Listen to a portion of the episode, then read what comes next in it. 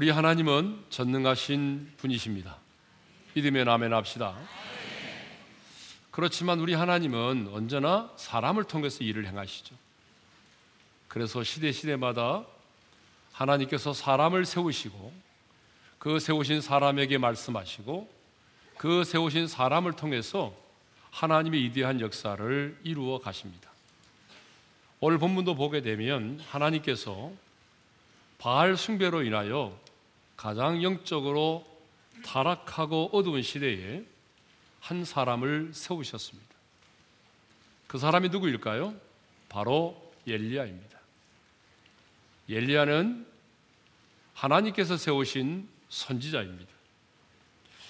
엘리야라고 하는 이름은 뜻은 나의 하나님은 여호와이시다라고 하는 뜻입니다. 앞으로 이제 우리가 살펴보겠지만 엘리야는 참 대단한 사람이었습니다. 물론 우리와 같은 성경을 가진 사람이었지만 하나님의 손에 붙들림 받아서 한 시대에 정말 귀하게 쓰임 받았던 사람이죠. 갈멜산의 영적인 전투에서 바알과 아세라를 섬기는 선지자 850명을 영적인 전투에서 승리하고 난 다음에 기손 시내가에서 그들을 쳐 죽였습니다.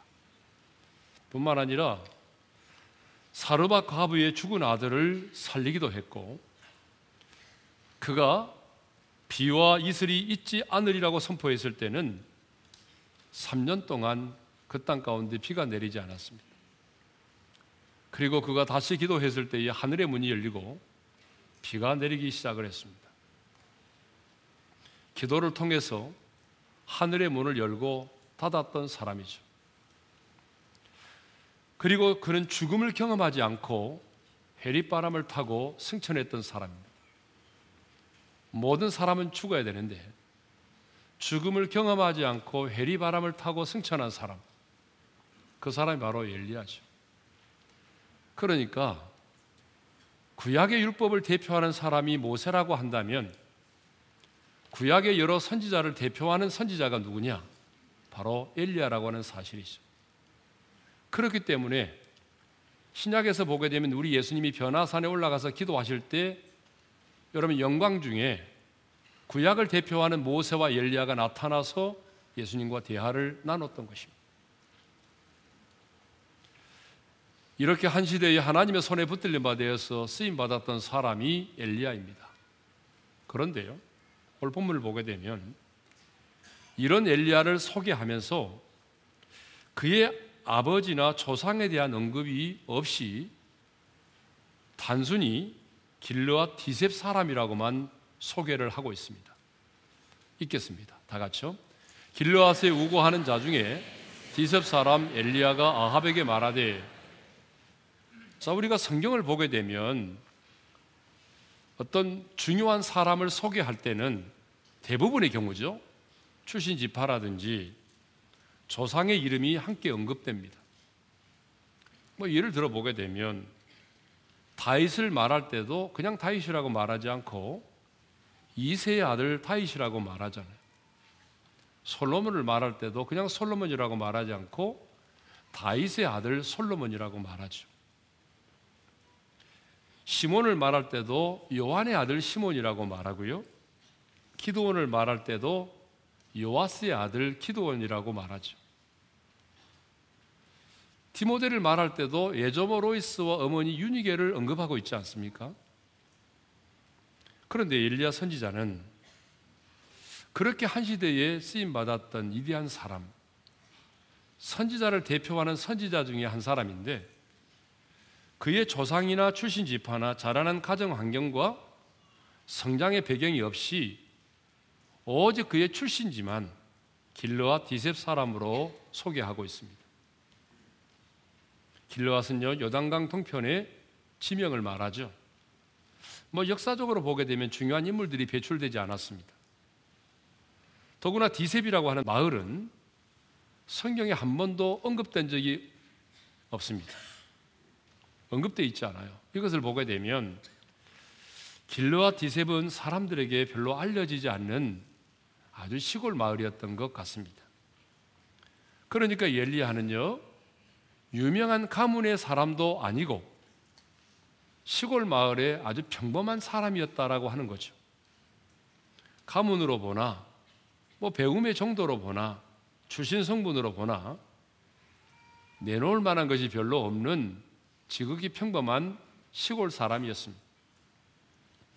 그런데 하나님은요, 이런 평범한 시골 사람을 이 시골 사람 엘리야를 선지자로 부르시고 그에게 말씀하시고 그를 통해서 하나님의 위대한 역사를 이루셨습니다. 그런데 성경을 보게 되면 뭐 엘리야만이 아니라 이런 사람들이 참 많이 나오죠. 뭐 대표적으로 누구죠? 야베스가 나오죠. 야베스. 여러분 야베스라는 이름의 뜻이 뭐예요? 슬픔, 고통이라고 하는 뜻이에요. 그러니까 그 이름을 보게 되면 그는 불행의 분깃을 안고 이 땅에 태어난 사람이에요. 예? 평범한 사람이 아니에요. 누가 그 자녀를 낳고 이름을 슬픔, 고통이라고 짓겠습니까? 그러니까 불행의 분깃을 안고 태어난 사람이라 그 말이죠. 그러나 성경은 그 야베스에 대해서 이렇게 기록하고 있습니다. 역대상 4장 9절의 말씀입니다. 다 같이요. 야베스는 그의 형제보다 귀중한 자라. 이전 성경에서는 존귀한 자라고 그랬잖아요. 야베스는 불행의 분깃을 안고 태어난 사람이지만 그의 형제 중에서 가장 귀하고 중요한 사람이다 그런 얘기죠. 또 한 사람이 생각이 납니다. 사사 중에 입다라는 사사가 있습니다. 외우기 쉽게 하려면 벗다의 반대 입다입니다. 자, 입다라고 하는 사사가 있는데 이 사람은요 기생의 아들로 태어났어요. 기생의 아들. 사사기 11장 1절의 말씀을 읽겠습니다. 다 같이요. 길르앗 사람 입다는 큰 용사였으니 기생이 길르앗에게서 낳은 아들이었고 여러분 기생의 아들로 태어난 것도 참 안타깝고 억울한데 성경을 보게 되면 다른 자녀들이 배다른 자녀들이 그를 집안에서 쫓아냈어요. 아니 마을 사람들도 합계 합세를 해가지고 마을에서 추방을 당했습니다. 그렇지만 그는 나중에 길르와 장로들의 간곡한 요청에 의해서 이스라엘의 머리와 장관이 되었습니다. 예, 사사가 되었어요. 하나님은 이렇게 평범한 자를 세워서 하나님 당신의 위대한 역사를 이루어 가십니다. 그러므로 여러분, 여러분의 가문을 탓하지 마세요. 만나보게 되면 뭐 자기의 가문을 비하하고 탓하는 분들이 많이 계시더라고요. 여러분의 가문을 탓하지 마십시오. 부모가 나에게 해준 것이 무엇이 있느냐라고 부모를 원망하는 분들이 많은데 여러분, 여러분의 부모를 원망하지 마세요. 여러분이 처해 있는 상황과 환경을 탓하지 마십시오. 뭐 그런 말 있잖아요. 못생긴 나무가 산을 지킨다. 그런 말이 있는 것처럼 하나님이 함께 하시고 우리를 붙드시면 별로 우리가 뭐 가진 것도 없고 평범한 사람일지라도 엘리야처럼 한 시대에 하나님의 손에 붙들려 받아요 귀하게 쓰임 받는 하나님의 사람이 될 수 있습니다. 그런데 우리는 너무나 많은 경우에 하나님이 쓰시는 사람은 일단은 가문이 좋아야 되고 좋은 대학을 나와야 되고 남보다도 탁월하고 뛰어난 사람이어야 된다라고 하는 그런 편견을 가지고 있습니다. 물론 하나님은 그런 사람도 쓰시죠. 그러나 여러분 인류 역사를 보십시오. 아니 성경을 보십시오. 하나님이 주로 어떤 사람들을 들어 쓰셨습니까? 여러분 뛰어나고 남보다 많이 배운 사람들보다도요. 정말 평범하고 무명의 사람들 이런 사람들을 하나님은 들어 쓰셨습니다. 이런 사람들을 들어 쓰셔서 하나님의 위대한 역사를 만들어 가셨습니다. 그 대표적인 사람이 오늘 본문에 나오는 엘리야라고 하는 선지자입니다. 그러면 이제 선지자로 부름 받은 엘리야가 첫 번째 사역을 했는데 그 첫 번째 사역이 무엇인지 살펴보도록 하겠습니다. 선지자로 부름 받은 엘리야의 첫 번째 사역은요. 범죄한 아합 왕을 찾아가서 담대하게 나아가서 그에게 하나님의 심판을 선포하는 것이었습니다. 자, 그러면 엘리야가 아방에게 나아가 선포한 하나님의 심판의 내용은 뭐죠? 자, 우리 1절 하반절인데요. 읽겠습니다. 다 같이요. 내가 섬기는 이스라엘의 하나님 여호와께서 살아계심을 두고 맹세하노니 내 말이 없으면 수년 동안 비도 이슬도 있지 아니하리라.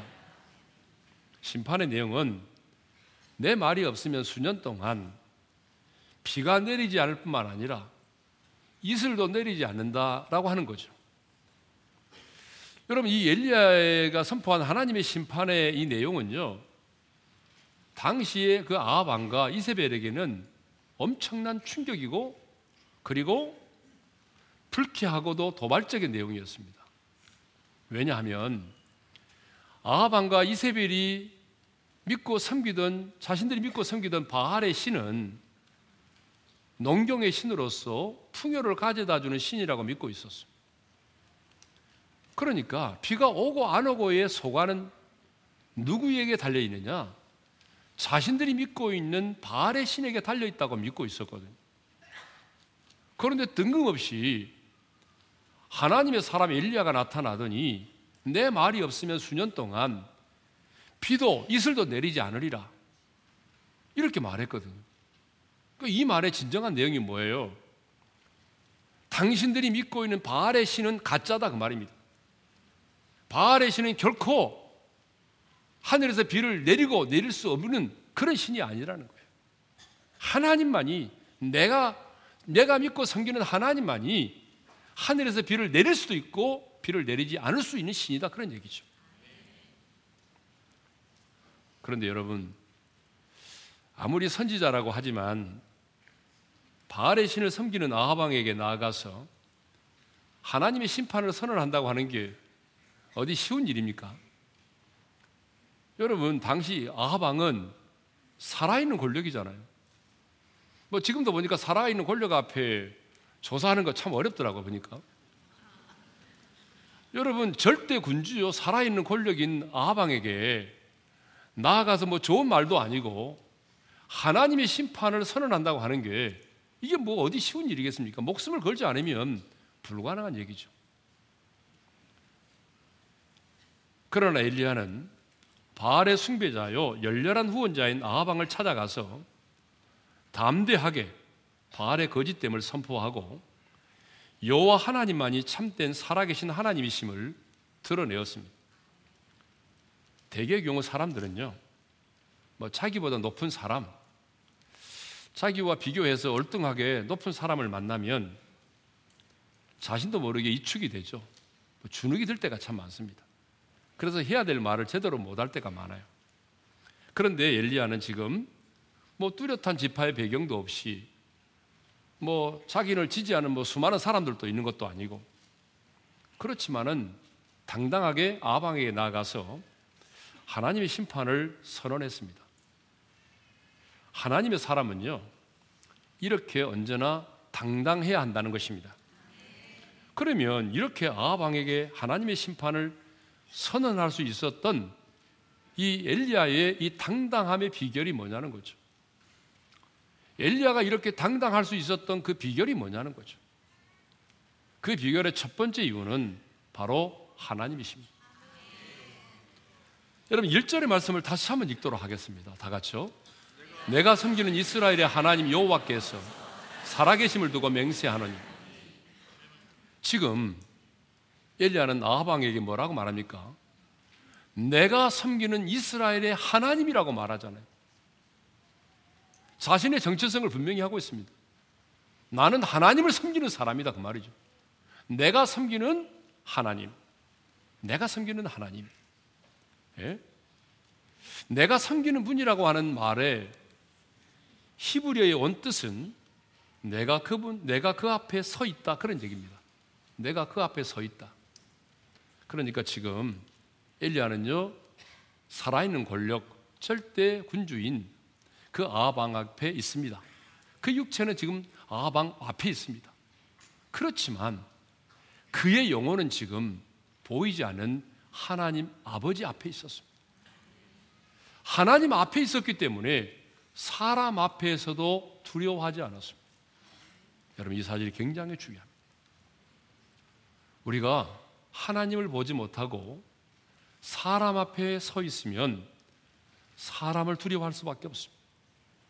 어떤 문제를 만났을 때 하나님은 보이지 않고 문제만 바라보게 되면 우리는 흔들릴 수밖에 없습니다. 우리 인생에 풍랑이 일어날 때도 마찬가지. 그 풍랑을 밟고 서 계신 주님을 보지 못하고 내 인생의 풍랑만을 바라보게 되면 우리는 흔들릴 수밖에 없습니다. 그러나 우리가 하나님 앞에서 하나님을 의식하고 하나님을 바라보게 된다면 여러분 우리는 흔들리지 않습니다. 두려워 떨지 않아요. 여러분 그런 삶을 살았던 사람이 또 한 사람이 있습니다. 바로 구약에 나오는 다윗이라는 사람이죠. 그래서 다윗은 시편 16편 8절에서 이런 은혜로운 고백을 하고 있습니다. 다 같이 읽겠습니다. 시작. 내가 여호와를 항상 내 앞에 모심이요 그가 나의 오른쪽에 계심으로 내가 흔들리지 아니하리로다. 한번 따라서 합시다. 내가 여호와를 항상 내 앞에 모심이요. 여러분 다윗이 이 시를 쓸 때 다윗은 지금 사울 왕에 의해서 쫓겨 다니고 있었습니다. 사울 왕에게 잡히면요 죽을 수밖에 없는 처지예요. 그 언제 잡혀 죽을지도 모르잖아요. 그러니까 하루하루가 정말 불안하고 초조할 수밖에 없는 거예요. 그때 다윗은 고백합니다. 쫓겨 다니면서 내가 여호와를 항상 내 앞에 모시며 살았다. 여러분 여호와를 내 앞에 모시고 산다는 것은 뭘 의미하죠? 여호와를 내 앞에 모시고 산다는 것은 하나님을 의식하며 사는 것을 말하는 것입니다. 여러분, 우리가 예배를 드릴 때에 기도를 드릴 때도 하나님을 의식하는 게 참 중요한데요. 이 다윗은 하나님을 예배할 때만이 아니라 전쟁을 할 때도 하나님을 의식했어요. 전쟁할 때만이 아니라 사울왕에 의해서 쫓겨 다닐 때도 늘 여호와를 내 목전에 모시고 하나님을 의식하며 살았어요. 여러분 놀라운 것은 그때만이 아니라 사울왕을 죽일 수 있는 절호의 기회가 주어지는 그 순간에도 그는 하나님을 의식했습니다. 하나님이라면 어떻게 하셨을까? 여러분 그걸 생각한 거죠. 하나님 앞에서 생각하고 말하는 것 그것이 바로 뭐냐 그러면 하나님을 의식하며 사는 것, 하나님을 내 앞에 모시고 사는 것입니다. 그런데 다윗은 우리에게 간증합니다. 내가 여호와를 항상 내 앞에 모시고 살았더니 자기 인생 가운데 어떤 일이 일어났다라고 말합니까? 문제가 없어졌다고 말합니까? 고난이 사라졌다고 말합니까? 아니잖아요. 내가 여호와를 항상 내 앞에 모시고 살았더니 다윗의 간증입니다. 우리 다 같이 읽겠습니다. 다 같이요. 그가 나의 오른쪽에 계심으로 내가 흔들리지 아니하리로다. 여러분 하나님을 의식하고 하나님의 목전에서 살았더니 놀라운 사실은 내가 쫓겨다니는 삶이었지만 내, 내 우편에 항상 주님이 계셨다. 그래서 어땠다는 얘기입니까? 흔들리지 않았다는 것입니다. 여러분 엘리야 역시 마찬가지죠. 그의 몸은 지금 아합왕 앞에 있습니다.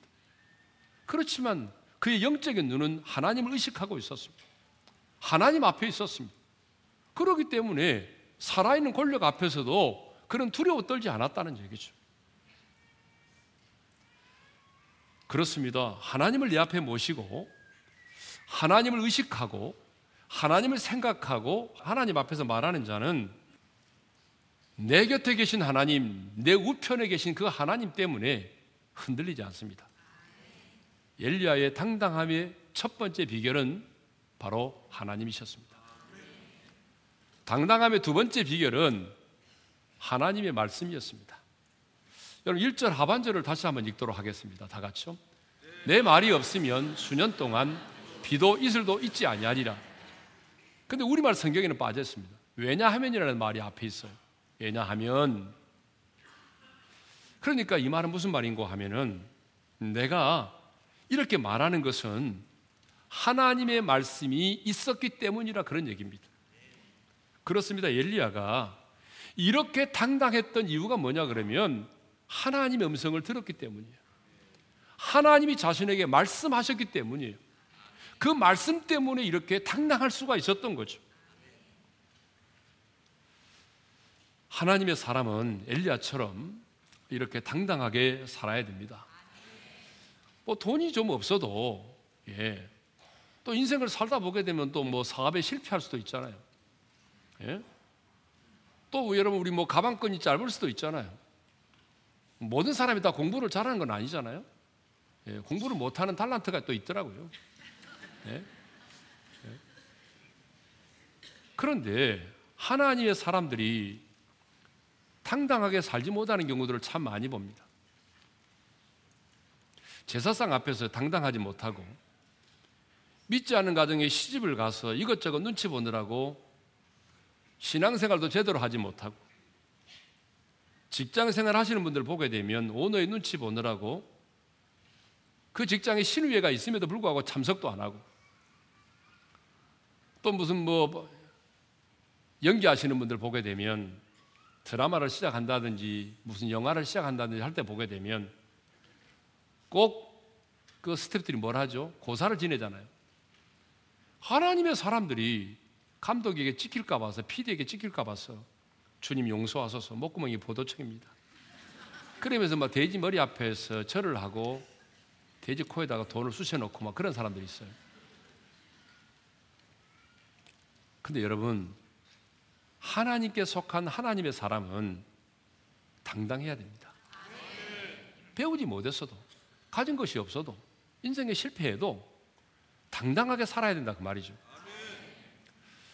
우리 교회 뭐 두 번이나 와서 간증을 했던 이호진 사모라고 있죠. 뭐 다 알아요 우리 교인들은. 예. 이분이 18개월째 되던 해에 생후 펄펄 끄는 주전자에 물을 엎질러 가지고 손과 얼굴에 3도 화상을 입었어요. 그래서 어릴 때는 얘들이 지나가면 파충류 같다고, 이티 같다고 그랬어요. 그렇게 인생을 살다가 주님을 만났어요. 주님을 만난 날, 어느 치유 집회에서 성령님의 음성을 들었습니다. 성령님께서 자기를 향해서 뭐라고 말씀하시냐면, 너는 미스 해븐이다라고 말씀하셨어요. 너는 파충류가 아니다. 미스 해븐이라는 그래서 미스 해븐으로 살아요. 그래서 여러분 연하의 남자 만나서 결혼해가지고 얘를 둘 낳았거든요. 이번에 책을 썼어요. 그 책 제목이 뭔지 알아요? 세상에서 제일 예쁜 엄마. 여러분 세상 사람들은 그를 보면서 너희 엄마는 파충류 같다. 그렇게 얘기를 해도 여러분 자기 자신은 하나님 앞에서 뭐예요? 미스 헤븐으로 살잖아요. 세상에서 제일 예쁜 엄마라는데 누가 그에게 돌을 던질 수가 있겠어요? 여러분 하나님의 사람은 이렇게 당당하게 살아야 한다는 것입니다.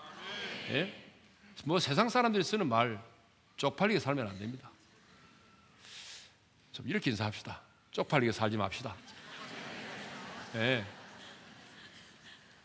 좋은 말로 인사하겠습니다. 당당하게 삽시다. 네. 수년 동안 비도 이슬도 있지 아니하리라는 엘리야의 심판의 선언 있고 난 이후에 아, 정말 비가 내리지 않았습니다. 그러자 왕은 이 모든 책임이 누구에게 있다고 생각했냐면 그렇게 선포한 엘리야에게 있다고 생각을 했기 때문에 엘리야를 잡아 죽이려는 일에 정력을 기울였겠죠. 자, 이것을 미리 아신 우리 하나님께서 지금 이 엘리야를 그리 시냇가에 보내서 숨어 지내도록 하십니다. 사절을 보게 되면 그리 시냇가의 물을 마시게 하셨고 직접 얻지 못하는 음식에 대해서는 까마귀를 통해서 공급할 것이라고 말씀을 하셨어요. 우리 4절의 말씀을 읽겠습니다. 시작. 그 시냇물을 마시라. 내가 까마귀들에게 명령하여 거기서 너를 먹이게 하리라. 어떤 분은 이런 말씀이 나오면 꼭 이렇게 말하는 분이 있어요. 하나님은 전능하신 하나님이라면서요. 아니, 하나님이 전능하신 하나님이라면 굳이 이렇게까지 해야 됩니까? 하나님이 아하방과 이세벨의 칼날을 하나님이 막아주시면 되지. 뭐 이렇게까지 그리 시내가에 보내가지고 숨어 지내게 만듭니까? 비겁하게. 이렇게 말하는 분들이 꼭 있어요. 근데 여러분, 하나님께서요, 전능하시지 않아서가 아니에요. 하나님께서 지금 엘리야를 그리 시내가에 보내서 숨어 지내게 하신 데는 이유가 있단 말입니다. 그 이유가 뭔지 아십니까? 그 이유는 그리 시내가에서만 경험할 수 있는 하나님의 특별한 은혜를 경험하도록 하기 위해서입니다. 그러면 엘리야가 그리 시내가에 숨어 지내면서 경험해야 될 그 특별한 하나님의 은혜는 무엇일까요? 딱 한마디로 말하면 깨달음입니다. 깨달음이에요. 여러분 깨달음이 은혜인 줄로 믿습니다. 예? 그러면 첫 번째 엘리야가 그리시네가에 숨어 지니면서 깨달았던 첫 번째가 뭘까요? 가장 먼저 깨달은 것은 모든 일에는 하나님의 때가 있다라고 하는 것입니다. 엘리야는 그리시네가에 숨어 지내면서 아 그렇구나 모든 일에는 하나님의 때가 있구나. 왜냐하면요 하나님은 이후에 다시 이 엘리야를 불러내서 아방에게로 가라고 말씀하셨고 영적 전쟁을 하도록 명하셨습니다. 그러니까 여러분 무조건 나가서 싸우는 것만이 하나님의 뜻이 아닙니다. 숨어 지내야 할 때도 있고 나가서 싸워야 할 때도 있다는 것이죠. 지상에 계실 때 우리 예수님도 마찬가지입니다. 어떤 때는요, 숨어 지내실 때도 있었습니다. 또 어떤 경우에는 주님께서 메시아로서 자신을 담대하게 드러내실 때도 있었습니다.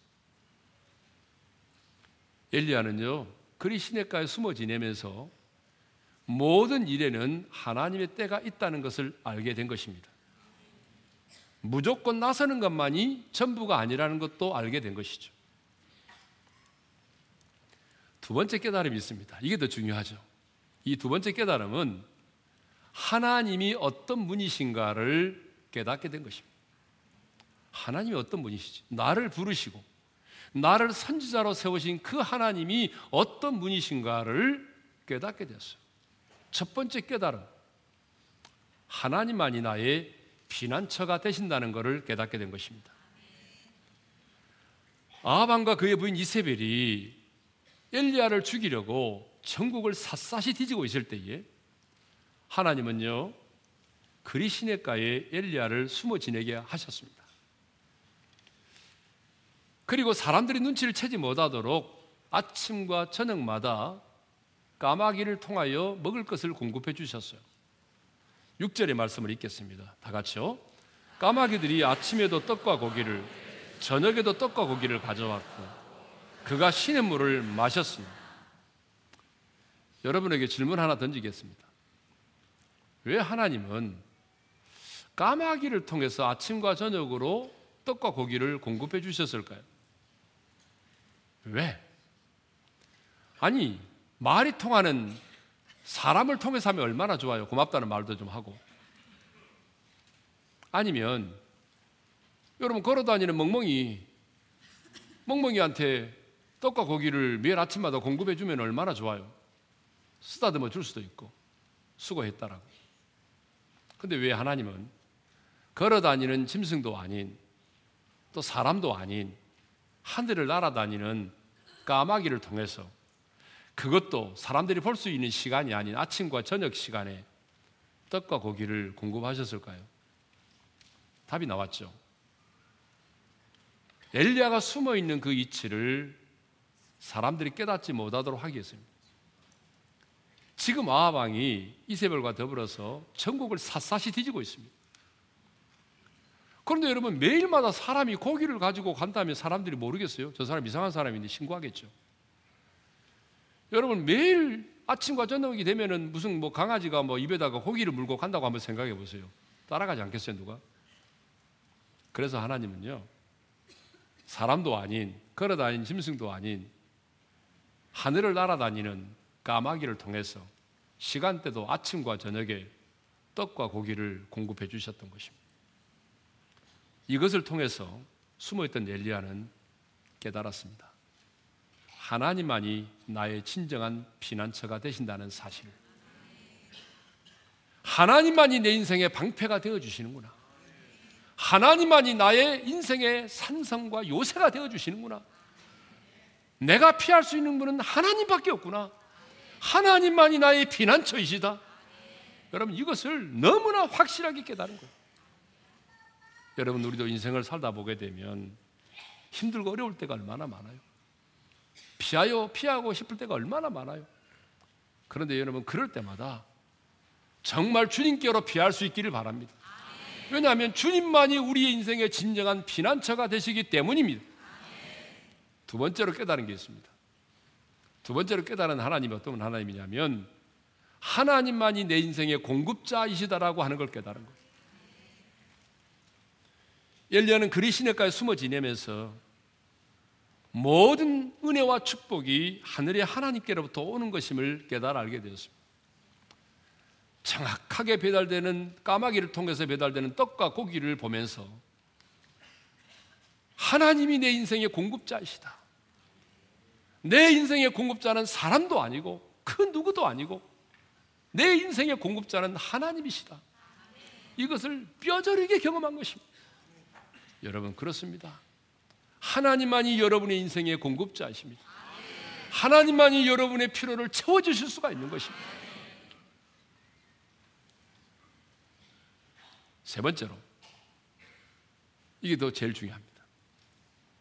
어떤 하나님을 깨달았냐 그러면 하나님은 신실하신 분이구나 하는 걸 깨달았어요. 그래서 하나님은요 아비 엘리야를 잡아 죽이려고 하는 것을 아시고 엘리야를 그리 시내가에 숨어 지내도록 하셨잖아요. 그런데 엘리야를 보내시면서 하나님이 그냥 보내신 것이 아니고 약속을 하셨어요. 그렇죠? 아까 읽었잖아요. 4절의 말씀을 다시 한번 읽겠습니다. 시작. 그 시냇물을 마시라. 내가 까마귀들에게 명령하여 거기서 너를 먹이게 하리라. 하나님의 약속이 뭡니까? 너 그리 시냇가로 숨어 있으라. 그러면 내가 까마귀에게 명령하여 내가 너희를 먹이리라. 이렇게 말씀하셨어요. 하나님이 여러분에게 그렇게 말씀하셨다면 여러분은 이 약속의 말씀을 믿고 그리 시냇가로 가겠습니까? 얼마나 황당한 약속입니까? 이렇게 약속하셨다면 좋아요. 그리 시냇가로 가보게 되면 거기에 내가 이 비가 오지 않는 흉년의 기간 동안에 먹고 마실 수 있는 모든 것들을 내가 준비해 뒀으니까 가서 찾아라. 그러면 거기에 이런 것들이 준비되어 있을 것이다. 이러면 얼마나 좋아요. 뭐 이 정도면 누구든지 갈 수 있죠. 근데 까마귀를 통해서 내가 너기를 먹일 테니까 내 약속의 말을 믿고 가라는 거잖아요. 제가 이 말씀을 묵상하면서 나는 과연 어떻게 했을까 생각해 봤어요. 저는 이랬을 것 같아요. 하나님, 제가 하나님을 안 믿는 건 아닌데 그러면 그리시니까 가기 전에 지금 한번 보여주십시오. 지금 당장 까마귀가 날아와서 떡과 고기를 가져 내게 주는 것을 한번 보여주십시오. 자만이 아니라 여러분도 그랬을 확률이 많습니다. 그런데 엘리야는요 그 약속의 말씀을 믿고 갔습니다. 잠을 자고 다음날 아침 기다렸겠죠. 정말 까마귀가 떡과 고기를 물고 올까? 정말 까마귀가 내게 먹을 것을 공급해 줄까? 여러분, 그런데 정말 아침이 되니까 까마귀가 깍깍 하더니 깍 하면 다 떨어지겠죠. 입에 물고 있는 것들이. 떡과 고기를 가져다 주는 거예요. 저녁이 되놓고 또 떡과 고기를 가져오는 거예요. 여러분 그때에 엘리야가 무슨 생각을 했을까요? 까마귀를 묵상했을까요? 까마귀야 참 고맙다. 너 나 때문에 고생이 많구나. 예? 뭐 여러분 이런 생각을 했을까요? 아니죠. 하나님을 묵상했겠죠. 아 하나님은 내게 이런 약속을 하시더니 하나님은 약속을 지키시는 신실하신 하나님이시로구나. 하나님은 반드시 자신이 하신 말씀을 지키시는 분이구나. 하나님은 신실하신 분이시구나. 여러분 이것을 철저하게 깨달은 거예요. 이것이 바로 그리시네가의 은혜입니다. 이처럼 엘리야는 그리시네가에 숨어 지내면서 하나님께서 자신을 예비해 두신 특별한 은혜를 경험했습니다. 그 특별한 은혜가 뭐예요? 깨달음입니다. 어떤 깨달음이에요? 모든 일에는 하나님의 때가 있다라고 하는 걸 깨달았어요. 하나님이 어떤 분이신가를 깨닫게 됐어요. 하나님만이 나의 피난처가 되신다는 사실. 하나님만이 내 인생의 공급자이라는 사실을 하나님은 약속을 반드시 지키는 신실하신 하나님이라는 사실을 깨달아 알게 된 것입니다. 근데 여러분 이것이 왜 중요한지 아십니까? 하나님은 그리 시냇가에서 이 놀라운 은혜를 경험하고 난 이후에서야 나중에 그를 영적 전쟁의 선봉에 서게 하셨습니다. 그래서 아방에 나가서 담대히 바알과 아세라를 섬기는 선지자 850명을 갈멜산으로 불러 모으라고 얘기했습니다. 영적 전쟁을 선포했습니다.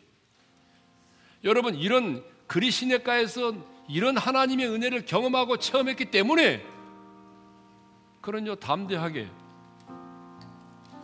아방에게 비가 내릴 것이라고 선포했습니다.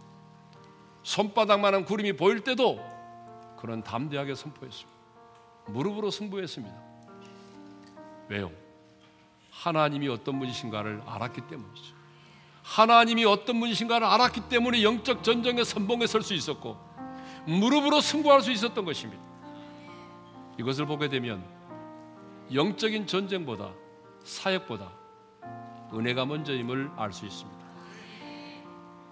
그렇습니다, 여러분. 영적 전쟁도 중요하고 사역도 중요하지만 하나님의 은혜가 먼저입니다. 지금 여러분의 삶의 현장 속에서 특별히 고난 가운데 있는 분이 계신다면 지금 여러분이 겪고 있는 고난이 고난으로 끝을 맺지 않고 지금 초에는 여러분의 상황과 환경이 그리시네가의 은혜를 경험할 수 있는 시간이 되기를 원합니다. 그리시네가의 은혜를 경험함으로 우리도 있으나마한 사람이 아니라 영적 전쟁의 선봉에 서고 다니엘 기도회 때 무릎으로 승부할 수 있기를 주님의 이름으로 축원합니다. 주신 말씀을 우리 마음에 새기면서 찬양합시다. 하나님 한 번도 나를 실망시킨 적 없으시고 오 신실하신 주님을 찬양하며 나갑니다. 하나님 한 번도 나를 실망시킨 적 없으시고 언제나 공평과 은혜로 나를 지키셨네. 지나온 모든 세월들 돌아보아도 그 어느 것 하나 주의 손길.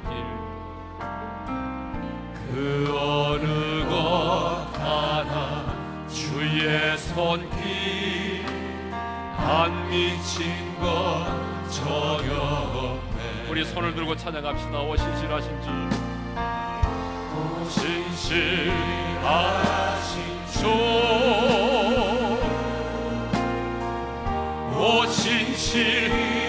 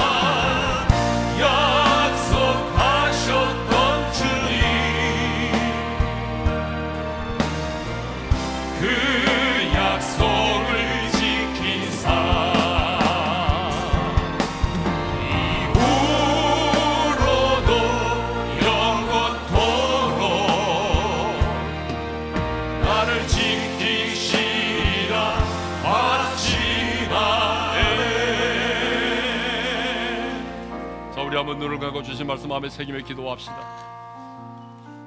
엘리야는 평범한 시골 사람이었습니다. 하지만 그는 하나님의 손에 붙들림바 되어서 한 시대에 이디한 하나님의 역사를 이루어내는 사람이 되었습니다. 가문을 탓하지 말고 부모를 원망하지 마십시오. 하나님의 손에 붙들림바 되는 것이 중요합니다. 엘리야는 당당했습니다. 엘리야가 당당했던 그 비결이 있어요. 그것은 바로 하나님이셨어요. 내가 섬기는 그 하나님이 나와 함께 계신다는 것.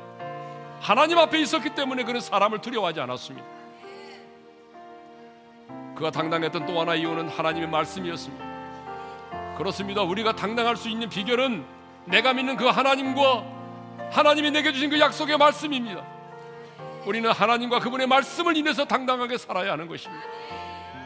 저는 우리 오늘의 모든 성도들 누구를 만나든지 간에 어떤 상황 가운데 있든지 간에 하나님의 사람으로서 당당하게 살아가기를 원합니다. 그는 그리스도가의 은혜를 경험했습니다.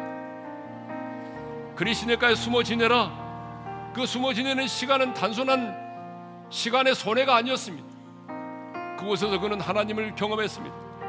모든 일에는 때가 있다는 걸 알게 되었습니다. 나를 부르시고 세우신 하나님이 어떤 하나님이신지를 알게 되었습니다. 하나님만이 나의 피난처가 되신다는 사실을, 하나님만이 나의 공급자가 되신다는 사실을, 하나님은 약속을 지키시는 신실하신 하나님이라는 사실을 그는 깨닫게 되었습니다. 그러기 때문에 이후에 영적 전쟁의 선봉에 설 수 있었고 무릎으로 승부할 수 있었습니다. 하나님, 내 삶의 현장 속에서 그리시네가의 은혜를 경험하게 하여 주옵소서. 고난이 고난으로 끝을 내지 않게 하시고 이 고난의 현장 속에서 그리시네가의 은혜를 나도 경험하게 도와주셔서 영적 전쟁의 선봉에 서게 도와주시고 무릎으로 승부하는 자가 되게 하여 주옵소서. 주신 말씀을 붙들고 우리 주여 한번 외치고 부르짖어 기도하며 나갑니다. 주여! 할렐루야 하나님 아버지 감사합니다. 오늘 또 우리에게 귀한 말씀을 주셨습니다. 하나님 우리가 평범한 사람이지만 하나님이여 가문을 원망하고 부모를 원망하지 말게 도와주시고 하나님의 손에 붙들림 받아 엘리야처럼 쓰임 받은 사람이 되기를 원합니다. 아니 엘리야처럼 강력한 하나님의 사람으로 살아가기를 원합니다. 사람을 두려워하지 말게 도와주시고 내가 섬기는 그 하나님 앞에 내가 서 있기를 원하고 내게 주신 그 하나님의 말씀을 인하여 내가 당당하기를 원합니다. 사랑하는 우리 오늘의 모든 성도들이 당당하게 살아가기를 원합니다. 사람을 두려워하지 말게 하시고 풍랑 앞에 겁을 내지 말게 도와주시고 하나님과 그 말씀을 인하여 당당하게 살아가기를 소망합니다. 뿐만 아니라 우리 하나님 아버지 하나님 그리시네가의 은혜를 경험하게 도와주옵소서. 그리시네가의 은혜를 경험하여 모든 일에는 하나님의 때가 있다는 것도 알게 하시고 내가 나를 부르시고 나를 선제로 삼으신 하나님 내가 믿는 하나님 어떤 하나님이신가를 깨닫게 도와주시옵소서 하나님만이 나의 진정한 피난처가 되시고 하나님만이 인생의 공급자이심을 깨달게 하시고 하나님은 약속을 지키시는 신실하신 하나님이심을 우리 모두가 깨닫게 도와주셔서 영적 전쟁의 선봉에 서게 하시고 무릎으로 승부하는 자들이 될 수 있도록 은혜의 은혜를 베풀어 주시옵소서. 이제는 우리 주 예수 그리스도의 은혜와 하나님 아버지의 영원한 그 사랑하심과 성령님의 감동, 감화, 교통하심. 엘리야처럼 하나님과 그 말씀을 인하여 당당하게 살기를 원하고 그리시네가의 은혜를 경험하여 하나님이 어떤 분이신가를 알고 하나님만이 나의 피난처이시요 나의 공급자이시며 약속을 지키시는 신실하신 하나님을 알기에 영적 전쟁의 선봉에 서기를 원하고 무릎으로 승부하여 하나님의 영광을 보기를 원하는 모든 지체들 위해 이제로부터 영원토록 함께 하시기를 축원하옵나이다. 아멘.